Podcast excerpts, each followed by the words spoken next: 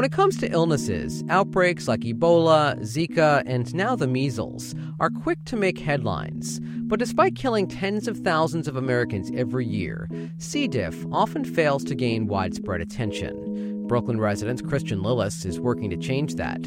I'm George Bodarky, and this is Cityscape. After his mother died from complications from a C. diff bug, Lillis founded an organization to educate the public and shape policies surrounding healthcare associated infections. It's called the Peggy Lillis Foundation. Christian is our guest on this week's Cityscape. Christian, thanks so much for coming in. Thank you so much for having me, George. So, first and foremost, who was Peggy?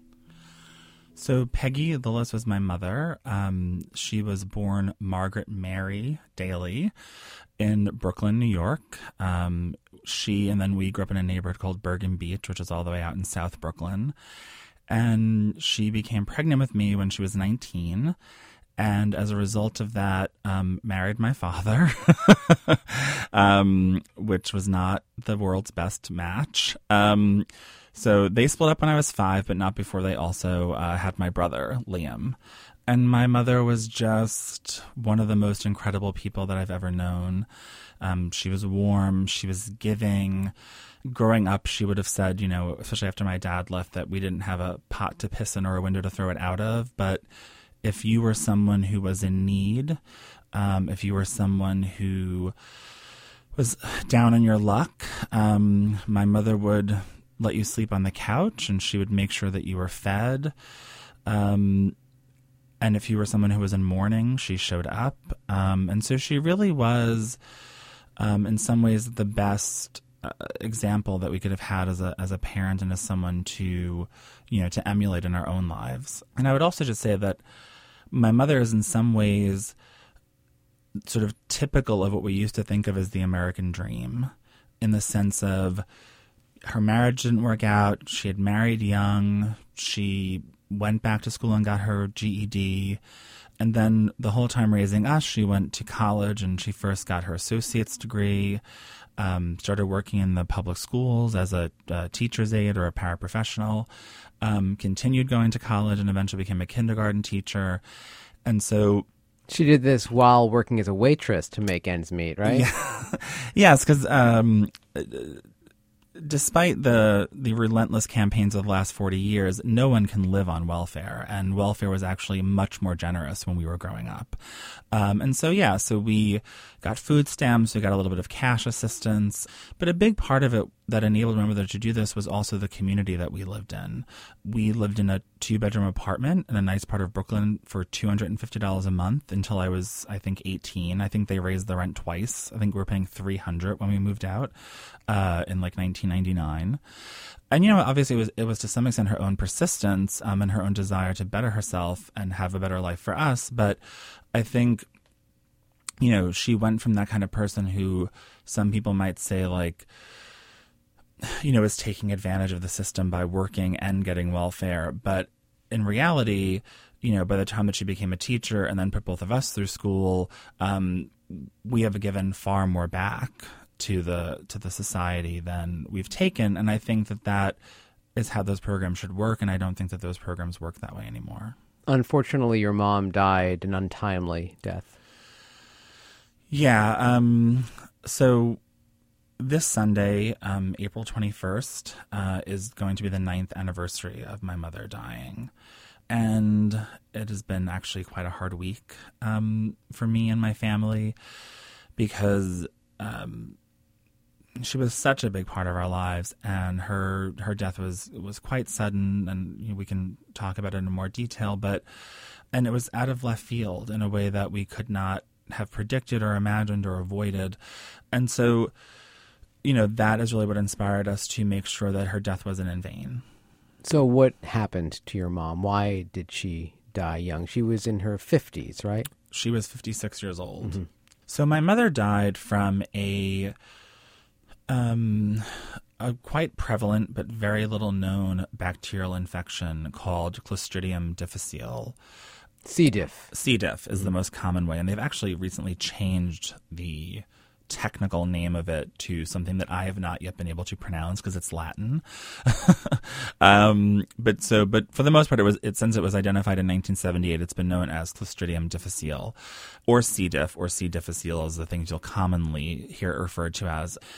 And so C. diff is a opportunistic infection of the gastrointestinal system, primarily the colon. Um, and what happens is that two to five percent of the population could have C. diff bacteria in their system, along with the literally millions of other kinds of bacteria, germs, viruses, um, and other microorganisms that make up our gastrointestinal system. So just naturally existing there. Just, na- I mean, they find C. diff in dirt. They find it in the feces of animals. There was a study done by the University of Texas several years ago where they went to literally every kind of place they could conceive of: dentist's office, radio station, you know, and people's homes, and they swabbed and they found C. diff spores almost everywhere. But the way that this disease um, attacks your body is that when you take antibiotics, if your listeners are familiar with the idea of the microbiome, so we have this huge bacterial or, or microbial forest sort of living in our guts, right? And some of that is really good for us and it helps us process food and digest things that we don't actually even develop, have the enzymes for. And but when you take antibiotics or if you take another um, drug or something that alters that balance, this particular bacteria is incredibly hardy and it will survive most broad spectrum antibiotics. And so once the good bacteria that you need has been removed um, or n- knocked out of the way, then this bacteria proliferates um, and it kind of takes over all the space left by the other bacteria. So your mom was on antibiotics for what? What reason? So, um, about a week before she became ill, she went to the dentist for a root canal. Um, this was her dentist of probably 20 years. Um, he was my dentist until I moved uh, in with my husband and, you know, just didn't live nearby enough for him to be my dentist anymore. He was a very nice man. Um, but prophylactically, which was kind of the way that they did it back then, um, he prescribed her clindamycin to ensure that there was not an infection that he didn't quite perceive. Sort of the desire was to be preventative. And so she's taking the antibiotic, everything's fine. About four or five days into the antibiotics, she was actually finishing grad school at the time. She woke up in the middle of the night with this very urgent, um, vol- voluminous diarrhea. Um, and having been a kindergarten teacher for many years at that point, she did not connect it with the antibiotics. She, she thought is, she picked up a bug at school. Of course, she's surrounded by 25 five year olds all day. Um, and though she was a pretty healthy and robust person, like, you know, the law of averages is like maybe twice a year she'd get a head cold that was bad or, or something. Um, so she just talked it up to that. She actually continued taking the antibiotic. Um, she ultimately called her primary care doctor. He um, and what turn, would have turned out to be a very terrible decision. Um, and without seeing her, you know, actually seeing her in person and evaluating her, prescribed her a prescription strength anti diarrheal. Um, and so she continued to take that and the antibiotic. And my brother and her had recently bought a ha- two family house together. So my brother was like checking in on her, bringing her soup, bringing her like whatever she could tolerate. And that went on for like three days, three or four days. So then, when did you realize that you needed to get her more medical attention stat? So I remember very clearly. Um, my mother's mother was was still alive at that point, um, and I was talking to my mother. My mother. So my mother did not like to talk or be or sort of be waited on when she was sick. She just wanted you to leave her alone, and so we kind of did. And like I called her every day, but she would like, I don't feel well. I don't want to talk so my grandmother and I were like, you know, this has gone on like three days of her like not getting out of bed is like really unusual for my mother. And so she had set up an appointment with a gastroenterologist for that Tuesday, and I agreed to take her because I had a job at the time that was quite flexible uh, in terms of my hours. And so, so at the time, like I'm thinking we need to get this checked out. I'm primarily worried about dehydration you know, things that are just when you've had diarrhea, and I'm like, it's maybe she had a parasite. Like, I'm just going through like the Rolodex in my mm-hmm. mind of what it could be. Yeah, things related to a stomach bug. Yeah, she uh, just a, a particularly bad mm-hmm. stomach bug. So the next morning, I went to her house, oddly enough, after my own dentist appointment. And when I got there, my brother was there. Um, and he said that mom was up in the bath. Um, she believed that that taking a bath would cure almost anything. um, in fact, she once rented an apartment simply because there was a bath in it. She didn't even look at the rest of the apartment. um, so we went up to to the to the to the bathroom and we knocked on the door. And at first, she didn't answer. Um, and we got sort of really panicky. And then my brother banged on the door, and she was like, "Come in, come in." So he came in, and she was sitting in the bathtub, and she had let the water drain, but she had felt too weak to actually get herself up. Um, so we got her a towel. We wrapped her in a towel. My brother lifted her up out of the bed. Um, we took her to her bedroom. And at that point, I said to her,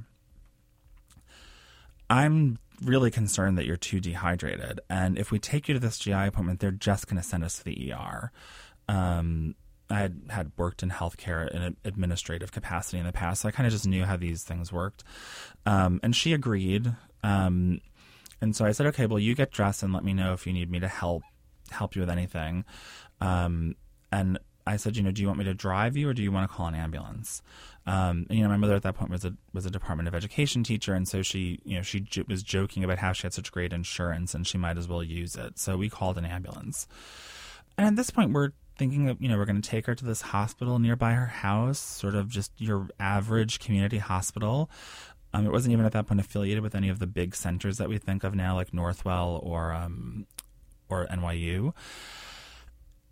And my whole thinking is they're going to come, they're going to take her, they're going to put her on a fluid IV, she's going to perk up, and they're going to run tests and figure out what this is. So the first ambulance gets there, and they come upstairs and they take her blood pressure, and her blood pressure is 70 over 40, which is extremely low. And she was diaphoretic. She had other signs of being quite ill. Um, and so they decided that they were concerned that their ambulance didn't have any sort of life support ability. And so they called for a secondary ambulance. And that was when I began to become very concerned. But I was very concerned about us having let her get so dehydrated. Mm-hmm. You know, and also her being kind of like a tough Irish lady who didn't tell us how bad she was really feeling. But again, I'm just thinking we're going to, you know, get her to the hospital, we're going to give her fluids, it's going to be fine. But I called my aunt. My mother's older sister is a is a nurse, a registered nurse, and she was actually working at at North Shore LIJ uh, in Long Island at that point. And I said, "Are you off?" And she said, "Yeah." I said, "Can you just meet me because like." You know, she seems sicker than I thought she was, and I'm just nervous. Like, I would love a, a second pair of ears um, and someone who knows medicine. So we meet there. They take my mother in. Um, they ask what she's taking. She tells them the antibiotics. She tells them the uh, you know, she tells them about the the antidiarrheal. Um, you know, and they they check her in and they start blood tests, and probably within a half an hour or an hour, um, both the infectious disease attending, the emergency room attending, and a surgeon come and ask to speak with us. And I called my brother at that point, so he was there as well. And they took us, you know, to the side away from my mother, and they said your mother's white cell count is 40,000, which is four or five times what it should be. Hmm. And that is an indication that you have a massive systemic infection. And we were stunned. And I'll never forget the doctor said, We think that she has what we would call toxic megacolon and that it's caused by Clostridium difficile. Now, First time you ever heard that term, I'm sure. I mean, I had worked uh, as a fundraiser in healthcare for many, many years. Uh, there were buildings in Manhattan that I helped raise the money to build, cancer centers, uh, and I had never heard of this this bug before. Um, my aunt, who had been an oncology nurse for many years, turned to them and said, "How can she have C. diff? Hmm. She's a 56 year old woman who hasn't been in the hospital like since she gave birth 30 years ago." And they said, "Well, that's what we think it is. That's what she's presenting." We, is that because, sorry, is that because that's a bug that's typically contracted within a hospital setting? So back then in 2010, they would have referred to C. diff as a hospital associated infection. Mm-hmm. Um, they've broadened that definition for a variety of reasons. Um, so now they consider it a healthcare associated infection, um, and we can we can talk more about that. But at the time, it was primarily associated with the elderly, risk factors of being 65 and over, um, and people that had been hospitalized or been in a nursing home. That's So- where your aunt's question. yeah. So from. to my aunt, she had seen this bug, but she had seen this bug in super immunocompromised people or in the very elderly, um, and she had never seen somebody who had was a healthy teacher teaching every day who suddenly had C. diff, and that's also part of how the how these bugs you know mutate. So um, they put us aside. They're explaining this to us, and they say, you know, your mother has a life threatening infection, her kidneys are going into failure, and she's going into septic shock. And as a result of that, we need one of you to agree to be her healthcare proxy because sepsis can have cognitive impairment and she can't make decisions for herself. And the weird parallel universe that we felt like we were living in in that moment was they're telling us this while my mother's sitting up in a bed in the ER asking why she can't have a Diet Pepsi and can only have ice chips. Um, and like she was sluggish, but she was herself in every way. And so their initial plan was to confirm the diagnosis through a stool test and through, um, you know, a, a, colonoscopy, a CAT scan, just to you know to assure that that's what they were treating. Um, and to do that, they had to sedate her, and they also intubated her because her vital signs were so poor despite their efforts to like give her fluids give her blood pressure support they were afraid that if she coded they you know in a cat scan machine like how would they get to her so um so that's what we had to agree to to kind of get the process moving So then, how soon after that did your mom take a turn? So after they did the CAT scan um, and the colonoscopy and everything, and they moved her to ICU, and she was still um, kind of intubated and, and sedated, they said to us, um, she has a life-threatening infection. They were, despite being this this small hospital, they were reaching out to their colleagues, you know, at Mount Sinai, at NYU, to like people in the field. And my brother said, like, should we move her? And they were like, that would be against medical advice because we didn't know that she would survive being moved. Like there are so many things that can go wrong um, if she was to be moved, and we feel like the safest thing for her is to stay here. Um, and this hospital also kind of catered to an elderly population, and so one of the things that also sticks out for me is that the surgeon pulled us aside at one point and he said, "You know, your mother is the sickest person in this hospital right now." So what they said to us was that they um, that they wanted to do probably a colectomy to remove her colon, but her vital signs were so bad that they were afraid she wouldn't survive surgery. So the plan became to treat her with. Um, they put in a central line to treat her aggressively with vancomycin, which is a, an antibiotic used to fight C. diff, IV immunoglobulin, which is a thing to boost your immune system, um, and they were also giving her, in case there was a blockage, they were also giving her vancomycin enemas overnight. And so that was the plan, and we were told that they were going to check her overnight. The surgeon was going to call in, check her overnight. If she started to to take a turn for the better, um, then we would reevaluate. And if she did not improve, then they would want to remove her colon in what they called an attempt to save her life. So between the time your mom went into the hospital and the time of her death, how much time are we talking about? 36 hours. 36 hours. Yeah, the next morning, um, the surgeon called at 6 a.m. and he said, She has not really improved. And we think that having this basically toxic megacolon is your colon is infused with all of these toxins that are given off as the C. diff reproduces and it starts to get necrotic. And so they were thinking if we remove her colon and take out the primary source of this infection, it'll let everything else, it'll let the other interventions that they're making have a more of a fighting chance. So we had to meet them at the hospital. We had to consent to all that. Um, and I don't know if I mentioned this earlier, but, but my mother was one of nine children, and I'm the oldest of 20 grandchildren on her just her side of the family. and so, you know, we got there quite early. We started letting people know how serious it was and that she was going to have surgery that morning. And I would say by about the time she went in for surgery at like 10:30, there was about 50 people at the hospital outside of this tiny waiting room. And it was mostly cousins and, you know, good friends and my godmother and people like that. And thankfully, she survived the surgery. In fact, the surgery went much better than they ever would have anticipated. And so we had a sort of renewed hope. And so, you know, we left a few people there and we went back to have lunch and then we came back and from the time I came back in the afternoon, um, you know, her vitals had been improving. Things seemed to be going okay. Um, but then once we got back there in the afternoon, the ICU attending came to us and said, um, We have her on 100% oxygen and her blood is not oxygenating.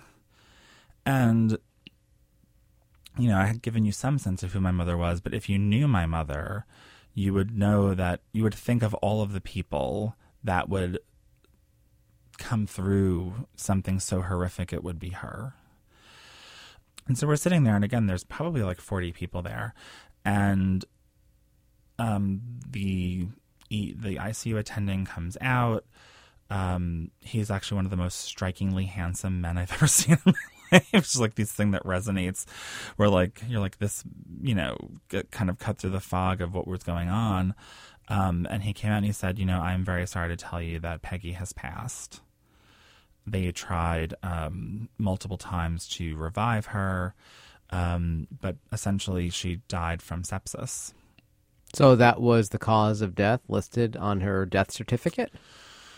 So her death certificate says that the immediate cause of death is what they call disseminated intravascular coagulopathy, which basically means that your blood has stopped clotting and so you begin to hemorrhage all throughout your body. So thankfully, we did not see any of that, and most of it is happening internally. But you know, the more that that happens, the less that your blood, you know, your heart doesn't work as well, and and so yeah, so it was that was the immediate cause of death. Um, the secondary cause was sepsis, you know, was that septicemia, septic shock. But C. diff is not included on her death certificate, C. correct? diff is not mentioned on her death certificate. How problematic is that? Should it be there? I definitely think it should be there. Um, you know, we. and the odd thing is, like, so C. diff is not anywhere in her death certificate, though, because she was a young woman, and the people in this hospital had never seen a case like hers before. The medical examiner's office um, wanted to autopsy her, and we really wanted answers, so we agreed to it, um, even though we didn't love the idea of having our mother autopsied. And from there, when we got the report back, which is a whole other journey. But the report says C. diff, C. diff, C. diff, toxic megacolon, toxic megacolon, and her death certificate says C. diff nowhere. And so many of the studies, and we can talk about kind of the numbers and, and what the prevalence of this disease is. You know, if you're looking at death certificates or if you're looking at the cause of death listed in a hospital record, oftentimes it might tell you, you know, the cause of death is sepsis. Okay, that's true. And sepsis is actually a huge problem. We work with sepsis groups. But what caused you to have sepsis? Because sepsis is basically it's almost the, the equivalent of a heart attack or your or a cardiac arrest, right? So like you have cardiac arrest and you die.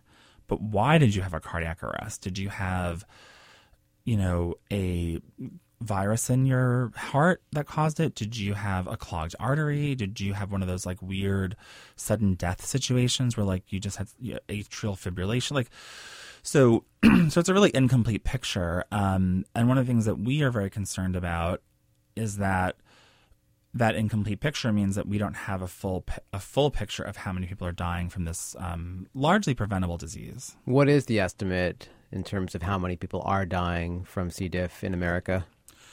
So, our friends at the Centers for Disease Control, who we have, um, who've been very good to us in this sense and have really let us kind of have input uh, with other patient advocacy groups, the latest number that they put out was about 29,000 deaths a year, where C. diff was either the primary or sort of contributing cause of death. Now, we understand that those numbers are conservative, and they will tell you that those numbers are conservative. And there was a report done a back in 2008 by a gentleman uh, named William Jarvis, who's a former CDC person. And at that point, based on a, a, a different methodology entirely, he thought that it might be 100,000 deaths a year. Um, and what we do know is that since, two, you know, in the period between like mid 2000s to like mid 2010s, C. diff got a lot worse. So it's hard to exactly know, but I mean, you know, when you think about a number like 29,000, that is actually more people than die of gun deaths in this country. That's more people than die of drunk driving. It's more people than die of HIV. And where those three, you know, what are clearly public health issues as well, there have been enormous campaigns, both by public and private groups, to raise awareness, to change behavior. Um, and obviously, with HIV and um, drunk driving, we've had enormous success. Uh, gun violence is a whole other bailiwick. The news, of course, is quick to talk about diseases like Ebola and Zika, now the measles. Why is it that C. diff is not as prominent a discussion topic? I remember because we were already doing this work with the foundation when the Ebola outbreak happened in America. And I think that there's, you know, there's something exotic about Ebola. There is a sense of like this is something that happens in other places and now it's here. There have been films done about um, you know hemorrhagic fever, and so um, there's almost kind of like a like a Hollywood excitement component to it. Um, and then also like the people who we were able to blame for Ebola were for Ebola being here were like individuals, like, um, and that's a part of like just a really bad narrative technique of some of the media where it became you might recall this poor doctor who had done doctors without borders and came back and he did everything right. The minute he had symptoms. He went to bellevue. He said i think i have a ebola i need to be checked in. I mean um and so but the news and if you looked at social media like the news would have made you think that like this guy had licked every aspect of the l train and blood all over the place. Like it was just really really hysterical. Uh, and so so I think that that's part of why you get something like Ebola. I mean, the measles, I don't feel quite as comfortable talking about just because I don't know as much about it. But I think there is a sense that when people don't see things in their lives anymore, they think that they're fine. How soon after your mom's death did you start this foundation? I my entire career was spent in uh, nonprofit fundraising advocacy. I worked a lot in the LGBTQ rights movement. Um, and as I mentioned earlier, in healthcare. Um, so we were probably officially started by like June, so within maybe two months, in the sense that like we were committed to doing something. So you're of course looking to raise awareness about C. diff and affect change. Where are you trying to affect change mostly? So, in terms of raising awareness, the baseline that we started off with about 2014, there was a study done that showed that about a quarter of Americans had ever heard of C. diff. And that just means that they've heard the word. And as you mentioned earlier with Ebola, at the same time, 80% of Americans had heard of Ebola. And so, like, the actual risk factors for Ebola are very, very tiny if you live in a Western country. So, but thankfully, it's begun to increase to about 33% uh, as of 2018. So, we're looking to, to raise awareness for people to understand this disease and, and know how to prevent it. But then, in terms of advocacy, we have um, a sort of multi level approach. Um, so, we have been quite involved in ensuring that the funding for the critical public agencies like the Centers for Disease Control, the Food and Drug Administration, um, actually USDA, because uh, they find C. diff in, in our farm animals and in, and in meat that we eat. So we've been involved in ensuring that their funding is maintained. Ultimately, what we're looking to do is to greatly increase the funding for public awareness, um, to ensure that new treatment modalities are available for this disease, and also to ensure that the surveillance of the disease is accurate and that we have really good numbers and those numbers are publicly available and that you know the hospitals and the healthcare centers that are not doing a good job should be held accountable for not doing a good job. Um, at the same time we need to make sure that the system we don't create a system that encourages them to hide the fact that they're having outbreaks, which uh, has been happening. And your website, Christian, is? PeggyFoundation.org. Christian, thank you so much for coming in. Thanks so much for having me. Christian Lillis is the executive director and co founder of the Peggy Lillis Foundation. Once again, more information at peggyfoundation.org. And that's it for this week's Cityscape. I'm George Bodarky. Thank you so much for listening.